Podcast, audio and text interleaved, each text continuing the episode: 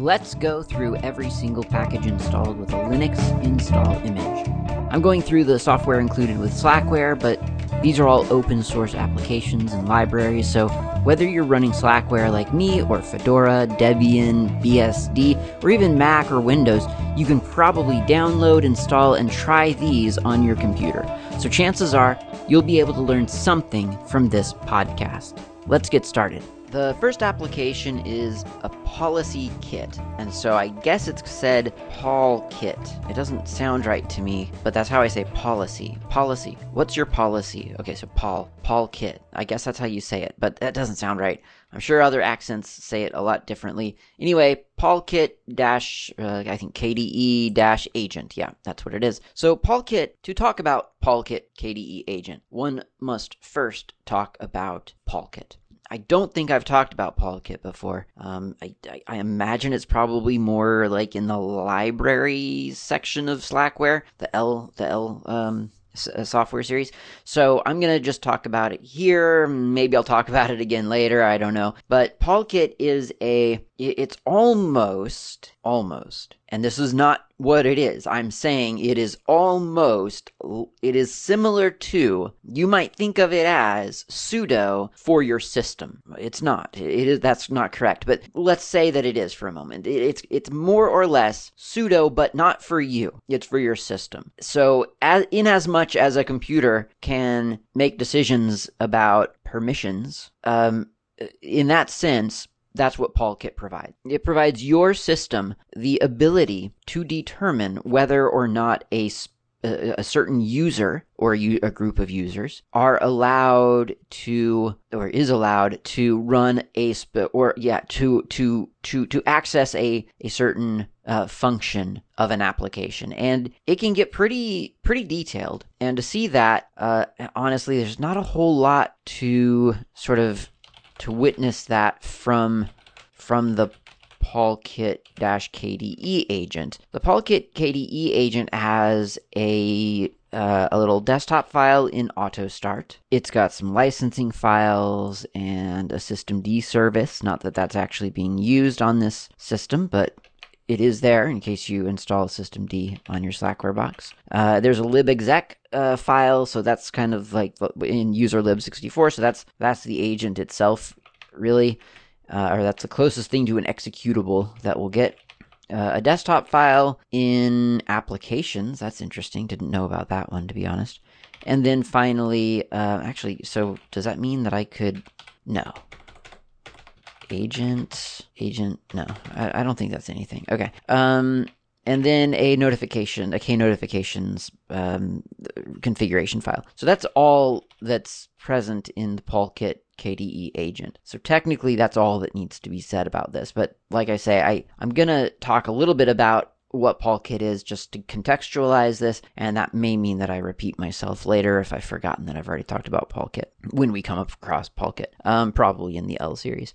So, uh, Polkit, as I've said, gives permissions to applications and to, to to get a little bit more insight into that what you can do is look in user share Polkit 1 and you'll find that there are two directories there actions and rules.d. In the rules.d file, there are rules. There are things that describe um, the the different sort of actions that you could take on your system and how how much a- access you have to those things. So, for instance, if I look at tin enable upower suspend, you see that it's a polkit add, dot add rule, uh, function action subject, if action ID equals upower suspend, um, action ID equals or or or hibernate, uh, then subject is in group power. In that case, return Polkit result yes. That's pretty self-explanatory if you think about what I just said. Like it's it's obviously looking at a signal being sent or a call being made to Polkit and it is saying, "Hey, if that call is being made to something with the pro- with the name org.freedesktop.upower.suspend or org.freedesktop.upower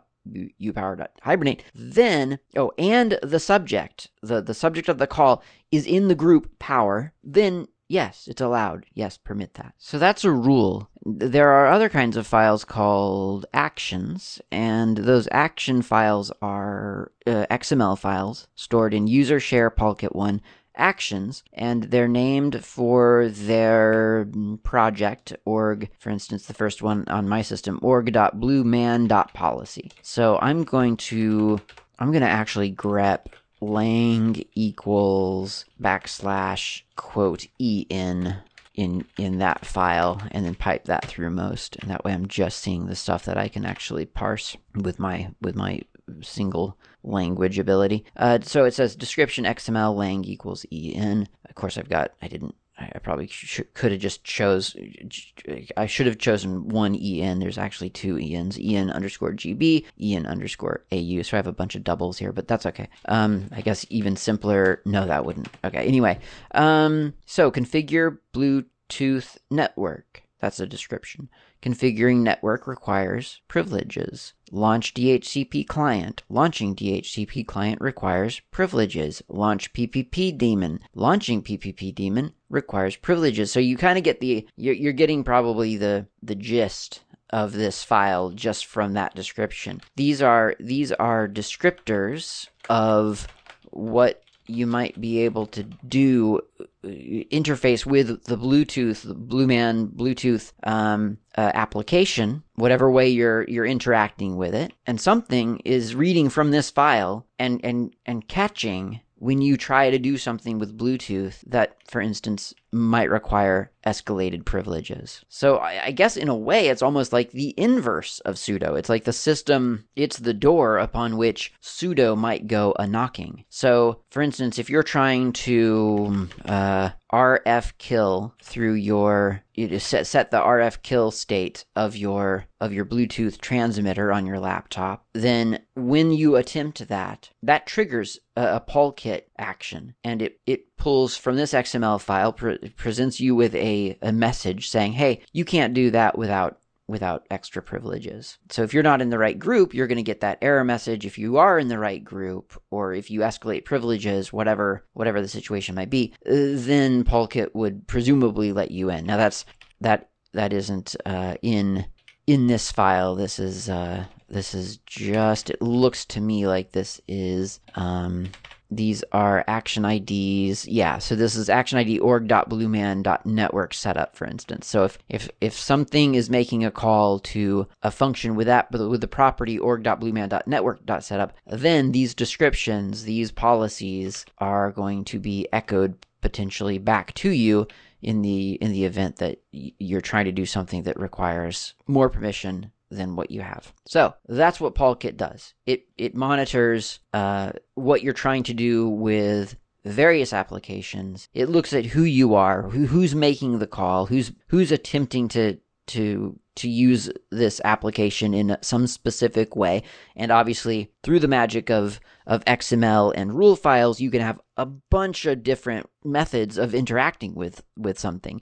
You can really get down to to uh, to really just the barest sort of granularity, the specificity of of just trying to uh, you know s- turn off the Bluetooth uh, chip or the you know um, I don't know what other things are there here. Uh, too many too many things in my scroll history to look. But yeah, there's a lot of things that might have like uh, gparted for instance. Are you trying to format a disk uh, or or you know look at look at um, backlight helper charge threshold helper uh, smart um, policies kcm KWallet? That's kind of an important one set gconf settings, uh, install a new Flatpak, and so on and so on. So lots lots of different things that you could that that an author of an application could potentially um, restrict based on sort of the risk that they think uh, that that that policy um, that policy involves or, or that, that, that interaction involves. So that's Polkit. I don't think I have a whole lot more to say. Oh, yes, I do. Really quick. So Polkit, Polkit doesn't know what what calls are being made to what application magically like these these properties org.blueman.network.setup that sort of thing th- those aren't those aren't just generated sort of by magic and the the the way that that those get identified are through the Polkit library itself, which you would include. There's a bunch of header files in user include polkit-1 and you we'll learn we'll, we'll see those again later like I say in the L series, the library series. We'll see those. We probably won't go through them because they're kind of boring, but they have names like Polkit action description, Polkit authority, Polkit uh details, Polkit error, Polkit identity, Polkit permission, and so on. Uh, a subject, Polkit subject. Remember in the one rule there was that subject ID or uh, user is in group or whatever. Subject is is in group. Uh, so important important little elements there. You include that into your into your code, and suddenly signals being sent back and forth between your code from from user space that they get tagged with little uh, descriptor, descriptors, and those descriptors can be parsed by Polkit. So that's how it all fits together. The developer uses Polkit headers. When the application is running, the desktop is able to interface, or the user is able to potentially interface with that application.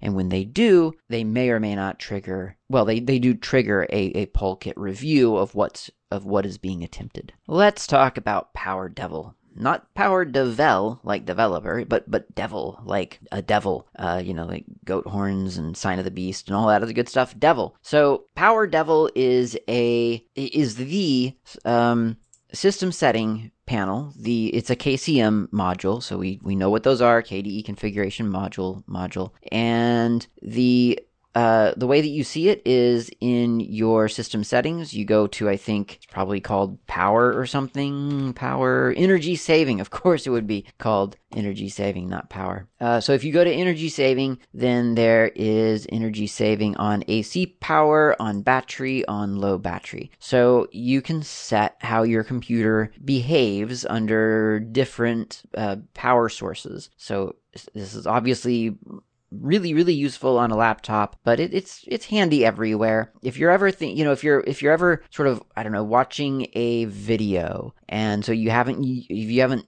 you know you haven't moved your mouse or you haven't typed or anything because you're just watching a video on your computer for a long time like a movie um, sometimes in a, in a fresh computer that hasn't been uh, mangled by you yet, um, its settings often just default to, hey, after, you know, like 10 minutes of inactivity, dim the screen or go to sleep. If you need to change that because you're regularly watching videos that are 12 minutes long, then, or, or longer, you know, over the 10 minute threshold, for instance, then you might need to, to change that. And you could go to Power Devil or actually what it's sort of labeled energy saving also there's a subheading of power management though so there is that as well.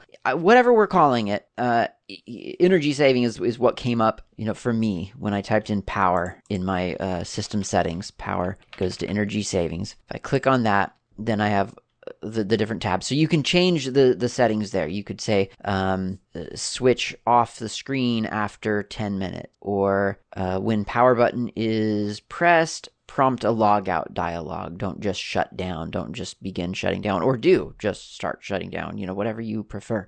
Uh, when you're on battery, when do you when do you want those? Aren't really active for me because I'm not not on battery. But those are your options. Those are your kinds of options within Power Devil, and that, as you can imagine, has a bunch of um, in the package, there are some libraries, .so files, and there are Polkit policies uh, governing whether or not you can do certain things. So that's kind of a nice little connection to what we were just talking about. Um, and let's see, anything else? No, not really. I mean, I think there's yeah, there's like a desktop file, you know, stuff stuff to help you just launch it from your uh, KDE menu, your K menu. So if you do type in, if you go to your K menu and type in power. Then eventually down here at the bottom, I have uh, energy saving, and you can go to that and it'll open up it'll it'll open up system settings straight to that module. Poxml it's not really poxml it's poxml but poxml sounds nerdly. So PoXML is a gettext related tool developed for KDE. That's why it's in the KDE software series. And it is a translation tool for DocBook. Now, if you've listened to me for a very long time, you will know that I'm a huge fan of DocBook. I don't use it half as much as I used to. Um, just as recently as, I guess, three years ago, four years ago, I was living in DocBook quite happily at work. It was a great little time uh, because I just got to do DocBook all day. It was great. Um, and before that, I'd been doing DocBook for fun, uh, just personally. These days, I don't get to live in it at work. I, I get to still use it, of course, personally for fun. But at work, um, the the workflow has changed because I changed departments, so don't get to do as much DocBook anymore. But I love it. It's a great system and I love it for its explicitness. It is very clear about what elements are what what, what text is is what element. It it is there is no question whether a list is a list, uh, whether a sublist, you know, a list embedded in another list is a list embedded in another list. It, it's it's there. The, the code is is very clear. There's there are code code blocks, and and beyond that, it's not just hey this text is code.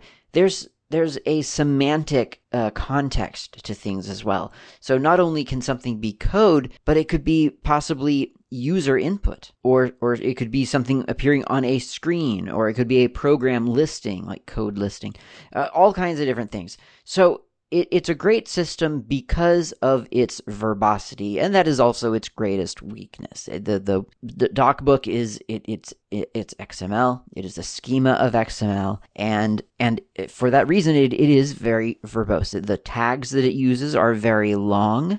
Something, for instance, something as simple as a paragraph. HTML, as you may know, uses left angle bracket p right angle bracket. That's the tag. In DocBook, that's left angle bracket P A R A right angle bracket. So same functional tag, a lot longer, four times as long. So that's um that is a a reason that a lot of people don't tend to love DocBook. And and another reason I think uh, I suspect even more of a reason because I mean uh, your IDE is going to fix that for you anyway, right? Whatever you're using to do DocBook, it's going to fill all that stuff in for you and autocomplete tags and stuff like that. Not a big deal really. What I suspect is that people don't like the strictness of XML. If your document doesn't build, if it's not correctly structured, then it will not build. It's your job to go in and find the mistake. Why why is it not correctly structured? Oh, did I put a paragraph outside of a section without starting a new section, yeah, I guess that would be a problem. Okay, well, let me move that paragraph into the section or move the section tag functionally down. So it can be it can be frustrating. It can be really frustrating, uh, and certainly in a coding environment, it can be potentially really bad if if you don't do a test build before you push your change to the Git server. You may have just broken the build if your documentation is being built alongside with the software. Not that I've ever done that before. Um, so there's that was sarcasm. Uh, so there is a, a, lot of I think really significant use case for DocBook in the real world, and it, is kind of falling out of favor. I think for the for the more forgiving formats, ideally AsciiDoc, but but it doesn't have quite the momentum that Markdown has. So um, Markdown, you know, whatever right? As I say, structure is better than no structure. So what whatever form that takes, ultimately structure is good for your your your documentation, for your code, for your text because that can be parsed. But focusing on DocBook, that can really be parsed because there's not just structure, there's there's context, there's semantics, there's there's a whole there, there's there's there's a lot of data that you can parse there. Now, let's say you've written a bunch of documentation and you decide that you want to distribute that documentation to a bunch of people who don't speak English and you want them to be able to translate the documentation for you. You can do that. You can send them the documents, they can re-implement the document and that'll that'll that'll theoretically work. But translation can be managed, as we've seen in previous episodes, by a, a system called gettext, and you can generate translation files that look for strings in in documents that are that are meant to be user facing. Extract those strings, present it to a translator, and then that translator can do, rewrite the the string and and and send it and save it back to the documentation project as a translation file. They don't have to worry about sort of the structure of the file. They just have to look at the strings and translate what they read. Well, Poe XML is a, a, a, tool chain to make that really simple. Here, I'll show you. So I'm going to open up a, a sample, a, a test document. I'll call it test.xml. And I'm going to start with uh, bracket question mark XML space version equals quote 1.0 close quote question mark close angle bracket. Next, I'm going to make this an article. Article is a simple doc book um, document type. There's article, there's book, I think there's another one. So bracket article space XML ins, that's a XML namespace equals http colon slash slash docbook.org slash ins for namespace slash docbook close quote. And I think, yeah, I think that's basically all I need.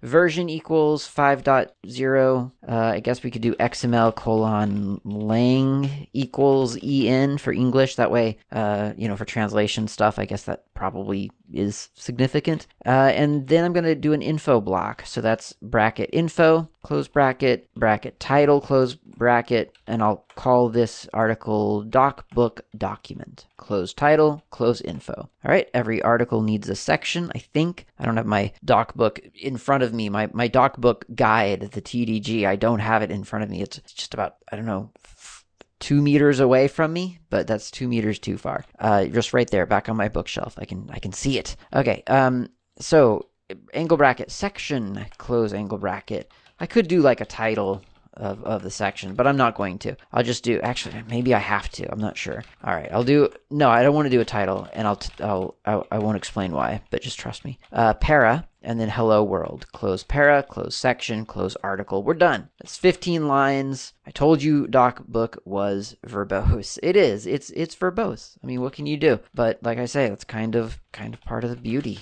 of the system. Okay.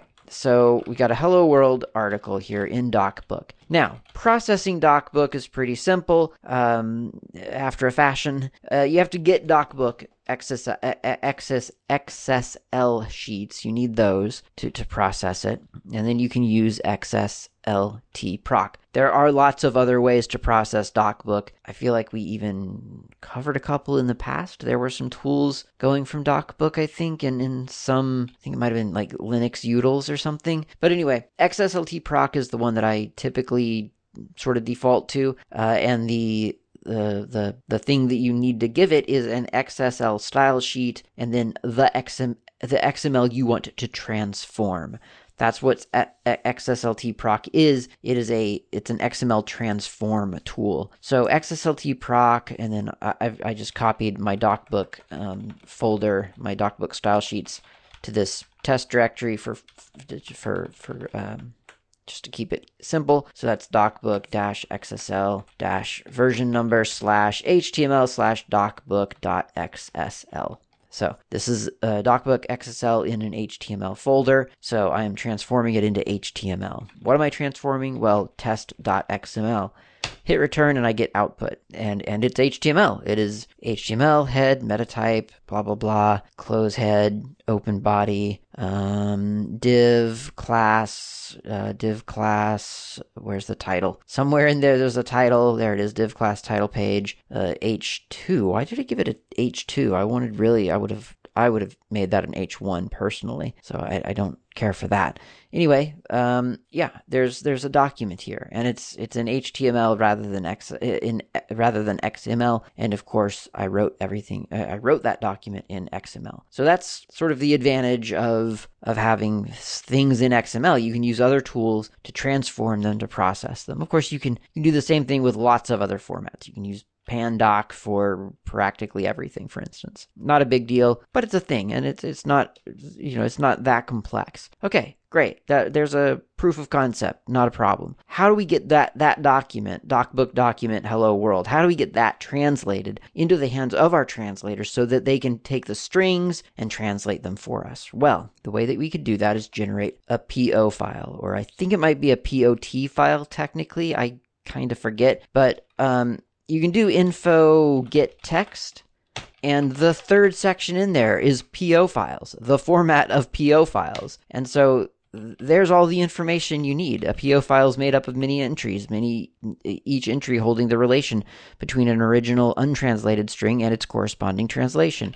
It gives samples. It's a really well written document. It's got examples. It kind of tells you uh, how to generate it and so on. But you don't have to do any of that. There's a tool in this tool chain called XML2PO, or is it? Yeah, uh, XML2PO. Uh, and I think I'll just do a dash dash help because I don't remember what it wants from me. Uh, yeah, okay. So it just wants XML to PO and then the name of the document that I want to sort of transform into a PO. So that's test.xml in this case. Oh, that did not that did not work. Um, how about there we go. XML to pot. That's that's what it is. So XML to POT space test XML dumps out a bunch of text into your terminal. It looks like a PO file to me. So I'm going to rerun that, but I'm going to redirect the output to, um, let's do esperanto.pot. Now I'm going to open up esperanto.pot. It, it, it asks for me to give it some descriptive title, so I could call it um, test document Esperanto translation. The author, Klaatu email address, Klaatu at hackerpublicradio.org, year 2023. And then it starts with some, it looks like declarative text about like the package version and the PO revision date, the last translator, the language team, bunch of kind of like KDE. I wouldn't. I guess I shouldn't say KDE specific because it's not all KDE specific, but it's kind of leaning in that direction, like the language team KDE dash IL uh, no I18N dash doc and so on. Uh, so the the part that I want to focus on right now is the the the PO part. So the first line hash dot tag colon title. Well, wait a minute now. Title that was a that's an XML tag for DocBook. And sure enough, that's exactly what it's talking about. Now it tells you the line number, um, and then it gives you the message ID, which is DocBook document. You remember that? It was that was the title I gave my my little sample document, my my article. So now I've got a message string, MSGSTR message string, uh, and it's blank, it's empty, just quote quote. That's the part it wants me as the translator to fill in. So I'm going to put doc documento documento uh, doc book, which I, I wouldn't want to translate a, a noun like that. Uh, and I guess in in in a lot of XML, a lot of docbook, um, you would probably find that that was tagged as like um, product name or literal, some tag to, to tell the translator, hey, do not try to translate this. This needs to be exactly as I typed it. I didn't think of that when I was typing my test document, but in real life, that's what you would do. You, you would use, and you, you would want to check with your team to see what what tag they were using to, to indicate that to their translator team. It, it would probably be something like yeah, product name. I think that's a general purpose docbook tag. That's what we used back at, at a former job. Product name meant do not translate. But you can always also just use literal, or is it literal string? I don't know. One of those two. Obviously, like I say, I, I don't do this for, I don't use docbook at work anymore. So my, my coordination efforts are a little bit rusty. Um, I just I don't have to coordinate with myself. I, I just do whatever I want to do. Um, tag, para, that was on line 12. Message ID is hello world. Message MSGSTR, message string is again empty, quote, quote. So I guess I'll type in saluton mondo. I'll save it, I'll close it, and now we've got a translated version of the XML.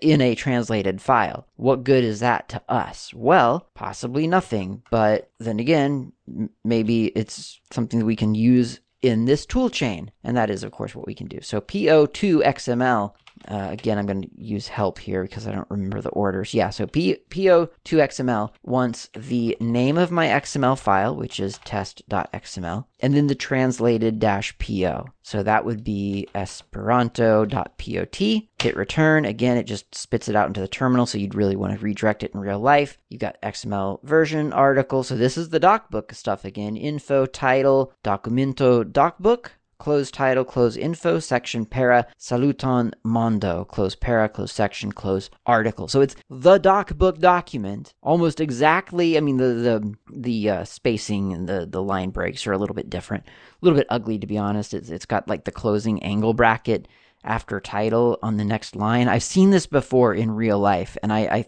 I guess this is why. Um, either I mean, it doesn't matter, right? XML doesn't care as long as those characters are there. It's it's happy.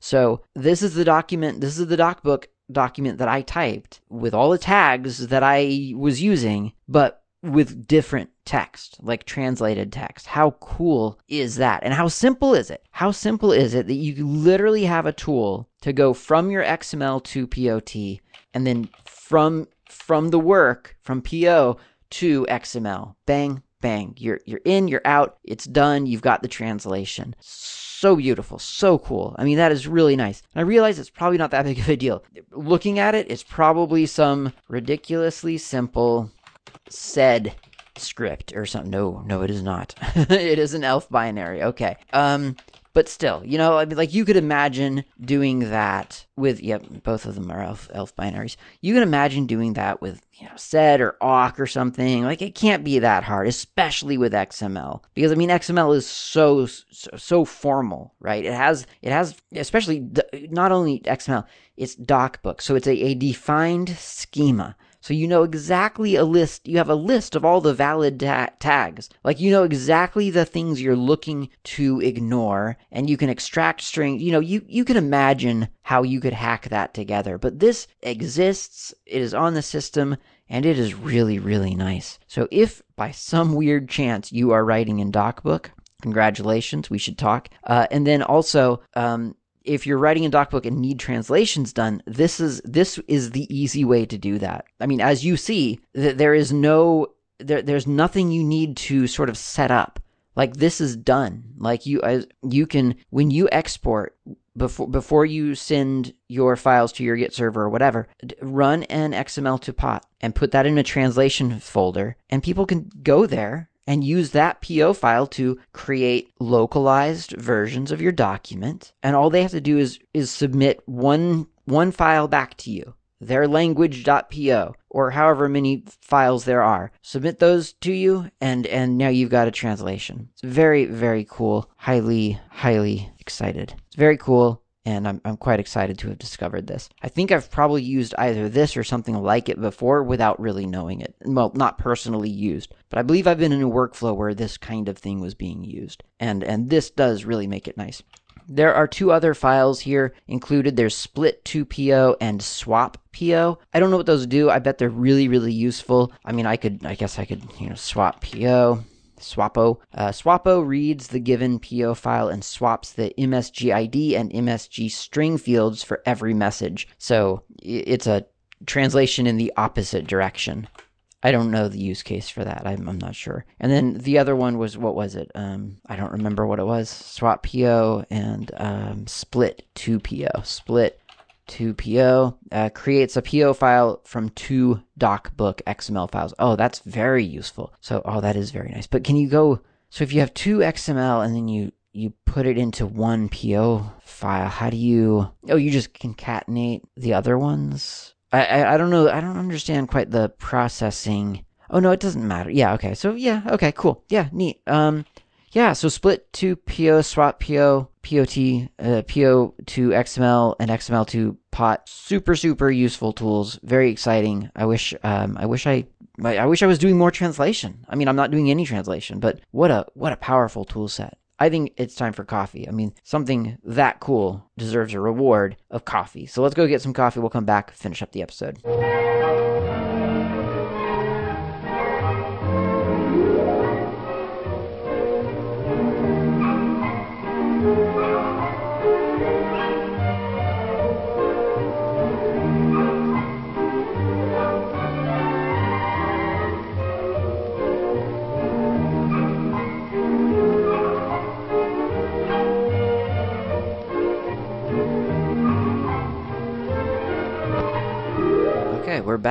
As promised, I have a cup of coffee. Hopefully, you've had the, the good fortune of getting your own cup of coffee. I saw a very cool coffee brewing method the other day uh, using essentially differential pressures where you i mean it, it's basically a mocha pot i guess but it was it was unique because it you put the the the wa- wa- water in one uh, beaker and coffee grounds in another. You connect them through a pipe, and in the one that, that has the water, that needs to be uh, sealed, you know, air airtight, sort of. I mean, obviously not the, the, the, the, the hose connecting the two isn't, but I mean, you know, you, you want the you want to trap the water otherwise. Boil the water, it sends the water through the hose into the other beaker containing um, coffee grounds. The hot water mingles with the coffee grounds and therefore um, brews the coffee. It, creates, you know, the coffee. It infuses the the, co- the water with coffee. Then remove the heat from the from the, the the one that was boiling, and as it cools, it starts to create a vacuum effect and it sucks all of that now coffee from the other container back through the hose into the, the original container again. So you've you've just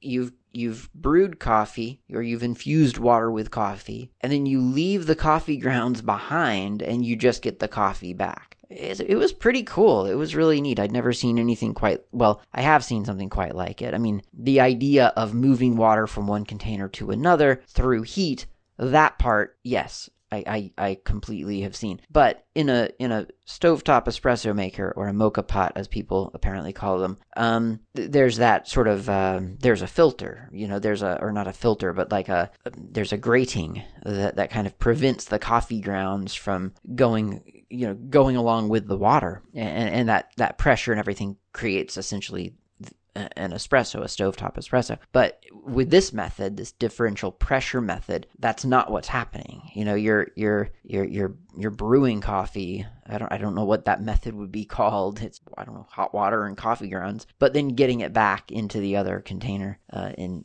but by removing the heat. And I don't know how long it took to sort of cool down and create that vacuum effect. I, I didn't. I, I'm not sure how long that takes. But it's either way, it was a very cool thing to see. Very very sciency sort of way of making coffee. I thought. Anyway, let's talk about the next thing on this list, which is Print Manager. Now, for the longest time, I did not have a printer in my life, but a couple of years ago, someone was throwing out a laser jet printer HP thing, and I mean, they were literally throwing it away. So I thought, okay, I'll take that. So I took it, brought it home, plugged it into the Linux, of course. Yeah, it just worked. And it's a horrible printer. I mean, it's it's a great printer. It's a laser like a laser jet or whatever. So it's it's a lot better than like the ink jets and stuff that you know you'd have a cartridge for, and it would it would the cartridge would cartridge would um, either dry up or get used up. In, eh, you know, three months after you bought the thing, and then you'd have to buy another cartridge. And surprise, surprise, the cartridge is as much, literally as much or more as the printer in the first place. So this this has not been that experience. This thing has been just printing and printing and printing.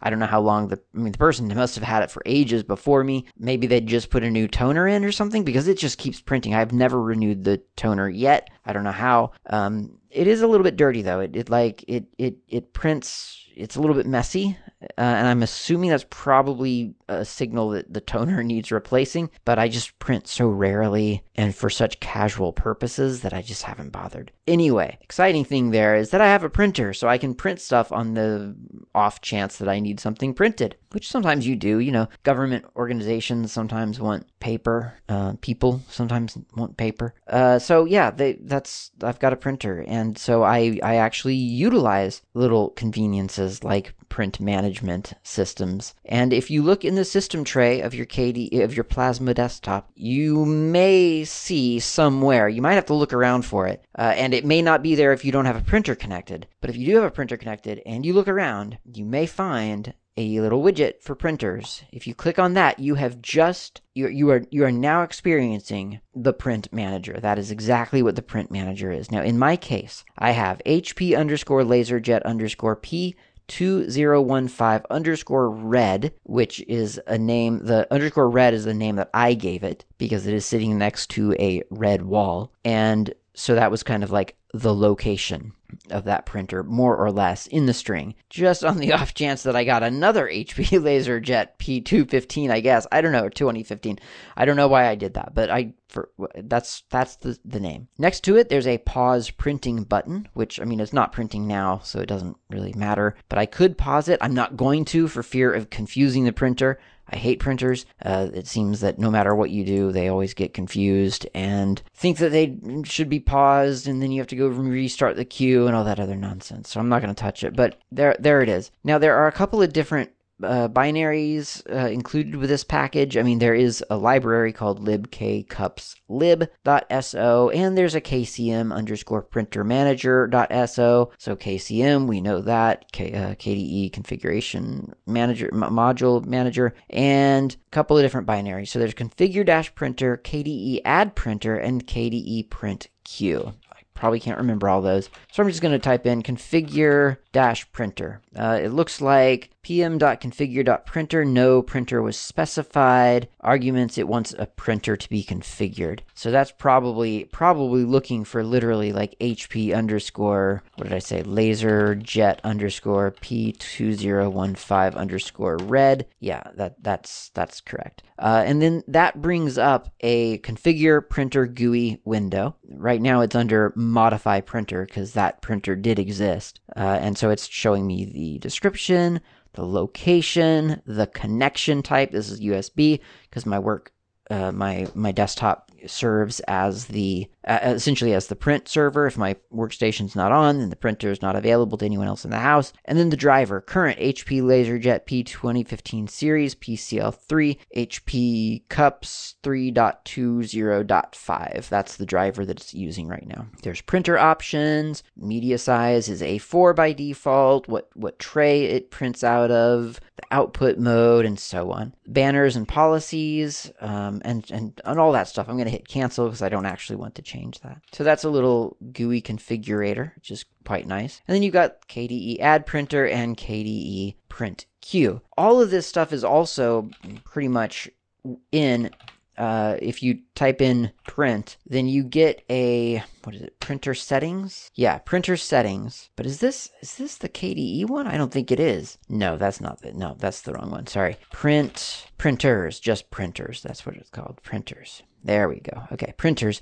That opens up the system settings to the printer uh, section. And then you can click add printer. You can go into uh, configuring that printer specifically, which is exactly that's the configure dash printer uh, GUI that you that we saw earlier. So yeah, all of this stuff is is um, available from the system settings because again, KCM printer module. Uh, and it's it's pretty simple, really. Yeah, it's pretty pretty straightforward. I I have had nothing but great success, great experiences with printers on on Linux. I say nothing but great experiences, meaning I've had I've had good experiences with printers on Linux that compares to my good experiences with printers on other systems. So there have been bad experiences. You know, there, there have been times where it, it doesn't it's not as straightforward as it should be to, to add that printer or whatever. But I mean, in general, if, if it's if it's you know I don't know seven out of ten printers, then when I go to add them to my system, they just add. They just get added.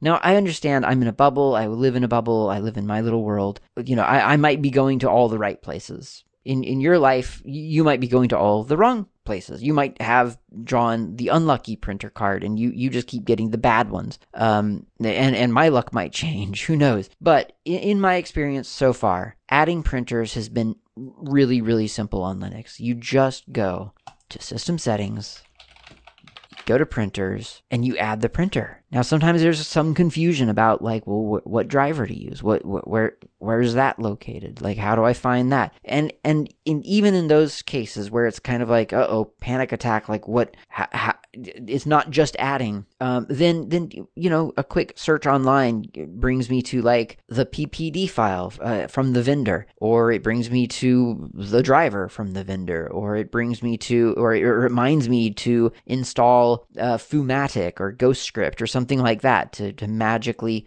give myself all those other drivers. So it, it, I've just I've had really really I, have had a, a great experience with adding printers to Linux. And I remember that that's not always the case on other systems. Like I, I have definitely had experiences setting up printers. I don't know if I've told this story before, but back in uh, my my brief university days before I dropped out of university because it's a waste of money, um, I, I, to make money, I was I was selling. I was I was a computer repair person basically. I I just posted notices in like grocery stores. You know, computer help, call this guy, and people would call me. And nine times out of ten, it seems like it was to set up a new printer. Eh, maybe five times out of ten. No, actually nine times out of 10. And then five times out of 10, there was also a new computer to be set up along with that new printer. That was a big deal. So I, have set up a lot of printers and, and I, I, once I started getting into Unix specifically, I discovered cups and then I became like the guy in my local area who could actually get your printer networked.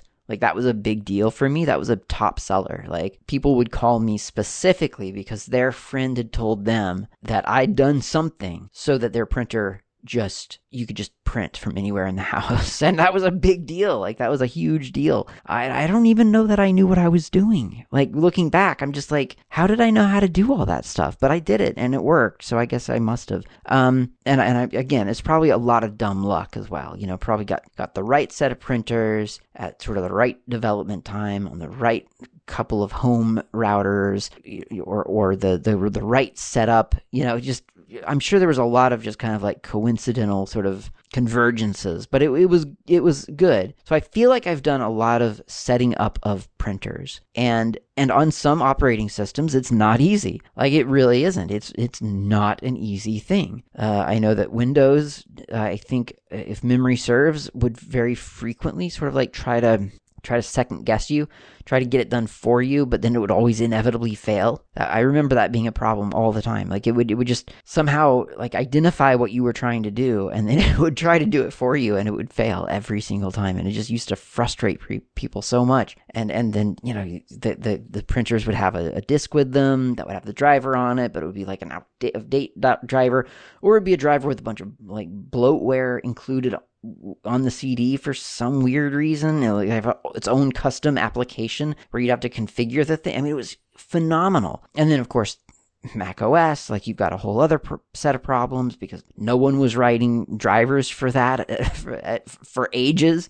Like literally when Mac OS 10 started, like there were no printer drivers. It was a huge problem for the print industry. People were outraged and and eventually it got better and then apple just bought cups they, they just purchased the solution by by purchasing well employing the developer of cups and it works and it works for linux just as well that's the beauty of it now i'm not going to say that printers have, have seen the light and they've all they've all fixed the, the the problem that is modern printers because they haven't. They're they're horrible. They're probably getting worse every day. They they try to outcompute the computer it's horrible. It's it's a terrible, miserable experience, and I hate home printing. I really do. If I could just get, I mean, I I've I'm almost away from it. Like I do have a printer, like I said, because I got it out of the trash. But um, you know, the, the the times that I don't have to print far far exceed the times that I do have to print, and and it's it's through things like mobile devices, ebook reader, uh, e e ink notepad, things like that,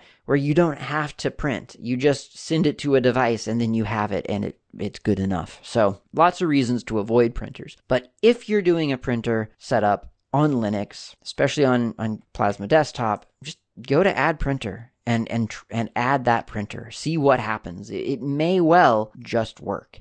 And if not, you might have to uh, fish around a little bit for a PPD. And it's just so nice. Could it be better? Yeah, it could be better. It could totally be better. Like finding a network printer still is a complex complex thing. Like you still have to know where to look for that printer on the network. You have to choose a protocol. You're going to go IPP or you're going to go like HTTP or, or, or, or Samba or how are you going to get to that printer? Uh, that, that's still not a fun experience. It's, it's still easier to just plug it in through, through USB sharing that printer across your network that should be easier that should be more straightforward you know there are lots of little things that could be better but it it, it is for for the basics like you go out and buy a printer add it to linux it's a great experience many many times it, it's a very good experience.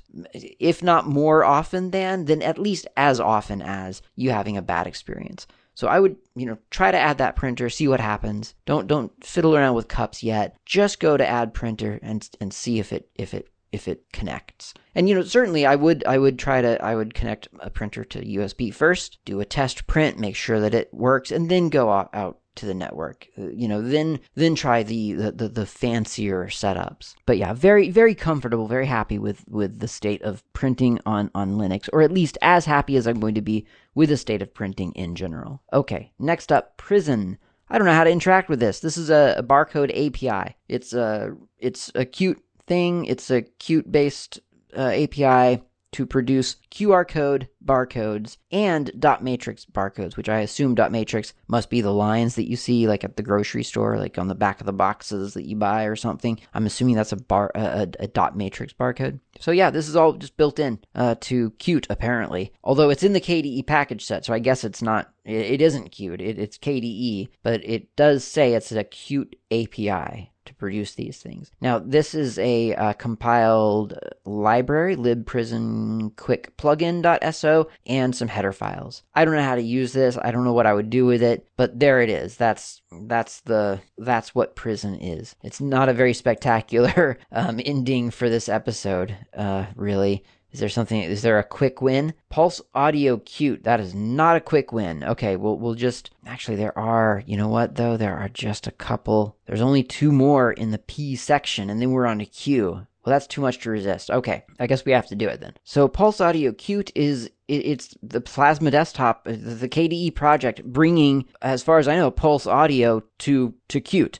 I mean, it's kind of a, a, big deal unless I'm over, unless I'm reading too much into it. But I, it feels to me like without this, the Qt um, framework wouldn't be interacting with Pulse Audio. That's what it sounds to me like. And I, I don't have confirmation on that. I haven't looked it up. haven't looked into trying to interface with Pulse Audio from just sort of raw Qt. So I, I could be wrong. But again, sounds like to me like either either that's not the case or this just has you know more more functionality maybe. What kind of functionality does this have? Well it's a bunch of header files. But there are things like card card port client device models module port uh, server sync sync input source source output stream stream restore and so on. So these are important concepts to pulse audio none of which i can i can uh, keep straight. I, I can i never forget i can never remember. I think sync is essentially a thing that you are sending sound out of,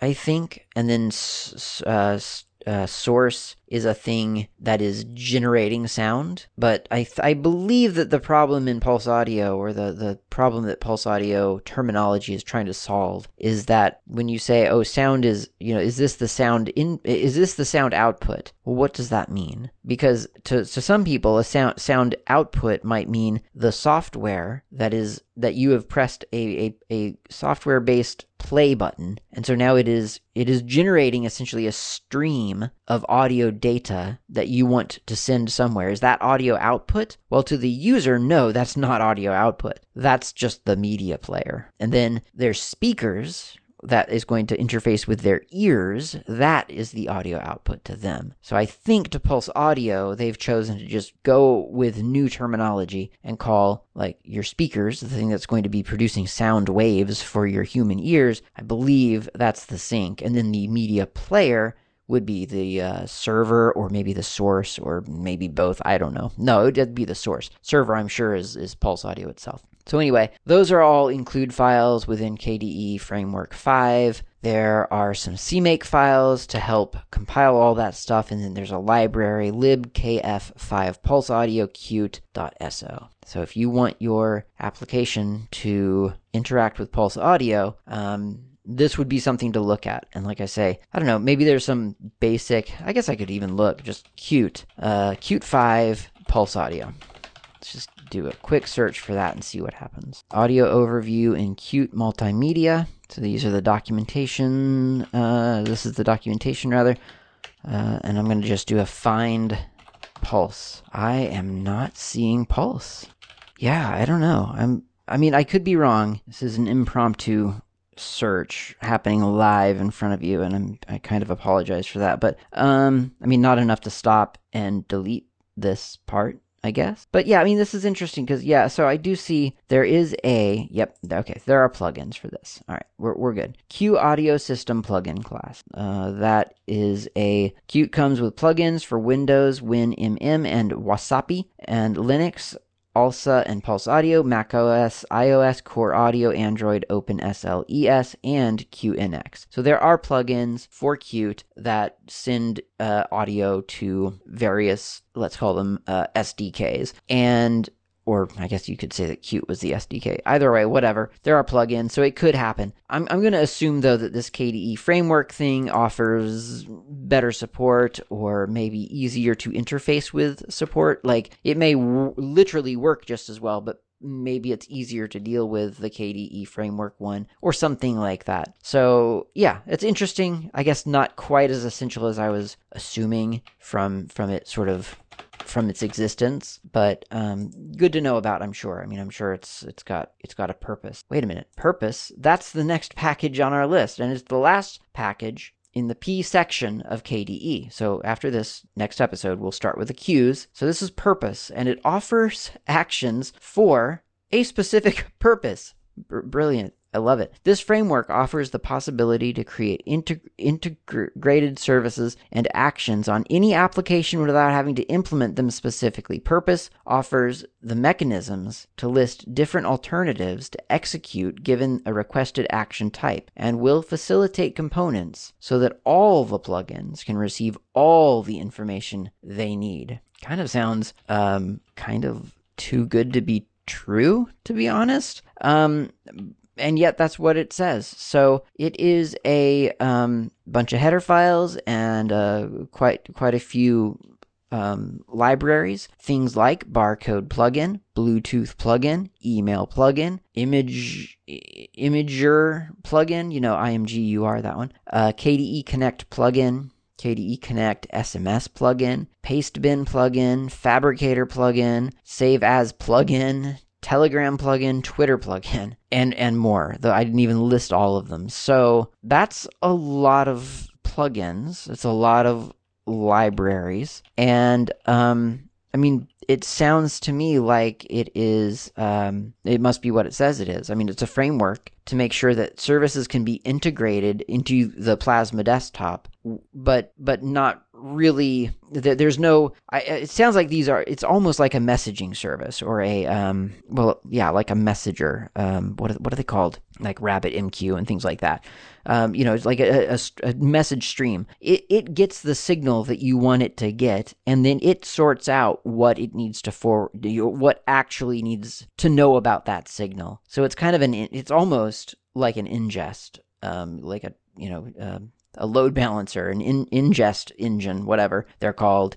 Uh, so yeah, they you you've got signals. Something needs to deal with them, but we don't want to implement like the thing to deal with it. We just want to implement a listener to receive that signal and then make sure that it goes to the place that that needs to get that signal. That's what it sounds to me like, without me really getting into it um, any more than I just have, because that's really that's about as much time as I want to dedicate to that. Sounds interesting. Sounds good. Sounds great. Uh, it kind of makes you wonder how hard or how easy it is to implement this. Cause I mean, it almost sounds as simple as like UDEV or something, you know? I mean, it's kind of not that big of a deal as long as you know what to listen for. This by the way, sort of r- brings to mind this and that Pulse Audio plugin, actually. This brings to mind what one of those maybe undersold things, or the, the, the things, one of the many things I take for granted within sort of the KDE space and, and just open source in general, I guess. But I mean, I guess specifically in KDE, uh, is that Qt underpinning. The the Qt framework, I, I'm sure I've probably said this before, but I mean the Qt framework, if KDE didn't exist, and that would be a bad thing, I, I want KDE to continue to exist. But if it didn't exist, Qt would be really I mean, it, it's still an important thing. Like it's a it's a vital component, I think, of open source GUI development. Qt is just such a powerful framework and I don't know that you can really appreciate it without sort of experiencing it from the development side. And even then, it's hard to appreciate sometimes because it's hard. It, it's not easy. As I've said many times before, programming is not easy. It is a it is a difficult thing to wrap your head around. And then once you've got your head mostly wrapped around it, it's still hard to implement. There's just a bunch of moving parts, lots of components that you have to stick together. But Qt, really, for for everything that it is, it's it's this big package of of functional, functioning uh, code parts that you can you can smash them together and then you can compile them and you can put them on all kinds of systems. I mean, as we saw with that Pulse Audio thing, or at least hinting towards it, there's a plugin in Qt that ensures that you've got sound it's going to interface with the primary inter, you know, the primary uh, targets on, on on all of the the platforms that it supports, and it supports them all. I mean, the the cross platformedness of Qt is no joke. Like it is it is a serious real thing. And and it is not a hack. It is something that exists and it's something that's at, at least still it, it, it it's pretty integral into into into into the into the framework. Like they're very serious about it, and it comes through when you're using it because it is just as easy as it can be to just send out your application on a bunch of uh, computers. Qt Qt gets really really close to making it as easy as it possibly could be. In my humble opinion, Java is even easier and more of a guarantee I highly recommend it. But but Qt, really, really good. Really, really nice. And then you got KDE on top of that. So the foundation is is so so important and and that is Qt. And it's important to kind of remember that. And the the reason i'm thinking about that is just because of the of of that ability of Qt to just abstract stuff. You know there are so there's so much going on in a computer. There's so much input output so many different possibilities. Qt just makes it as as easy as it can be to not have to worry about that. You'd be amazed at how how many SDKs and how many components you need to obtain to talk to a, a closed, non open source operating system. Whereas with Qt, it's got most of that figured out for you. Like the, the, the load Qt takes off of your shoulders just to get started on a computer, developing on a computer, is huge. Just alone, that much is just, it's huge. I mean, on Linux, we take it for granted because it's like, yeah, Qt, whatever. It, it interfaces with my computer. Yeah, I mean, you know, that's what that's what development toolkits on Linux do. On other platforms, it's not like that. You like you have to go through you have to jump through hoops to be able to develop for that platform. Qt makes it so simple compared to, for instance, going down the like the official path of, you know, like becoming a developer for that platform, blah blah blah. Don't bother. Just use Qt. Or Java, like I say. Um, but yeah, Qt and then KDE on top of it, that that dedication to, to to taking care of stuff for the programmer. I really really feel strongly, not authoritatively, but strongly that that's kind of the that's the direction programming really needs to go in. Is where where at least on some level there's a there's a there's a level for people to be able to program and customize their environment and program their computer and make their computer work in the way that they want it to work, that needs to be something people can do. And if you have to worry about which audio library you're interfacing with to play your little music, th- then that's that's too much. Abstract that away from me. I don't care. Just make it play the sound. I'm I'm uh, all I want is to design my little widget with a play button on it. And that's the kind of thing that Qt and KDE really really make more more possible than you know other other options. And it comes through in things like the pulse audio plugin or the pulse audio library and the purpose library where you don't have to worry about those things anymore because these frameworks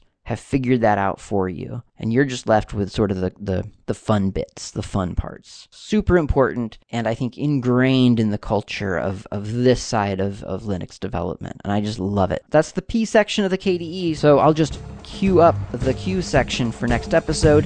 Thanks for listening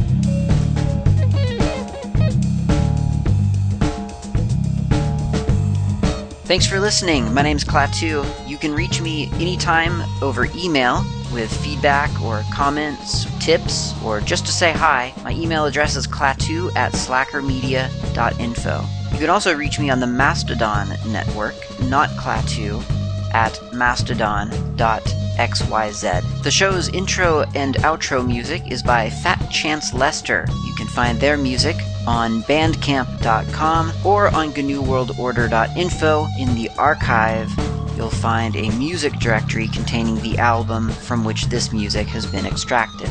Until next time, thanks for listening and keep the source open.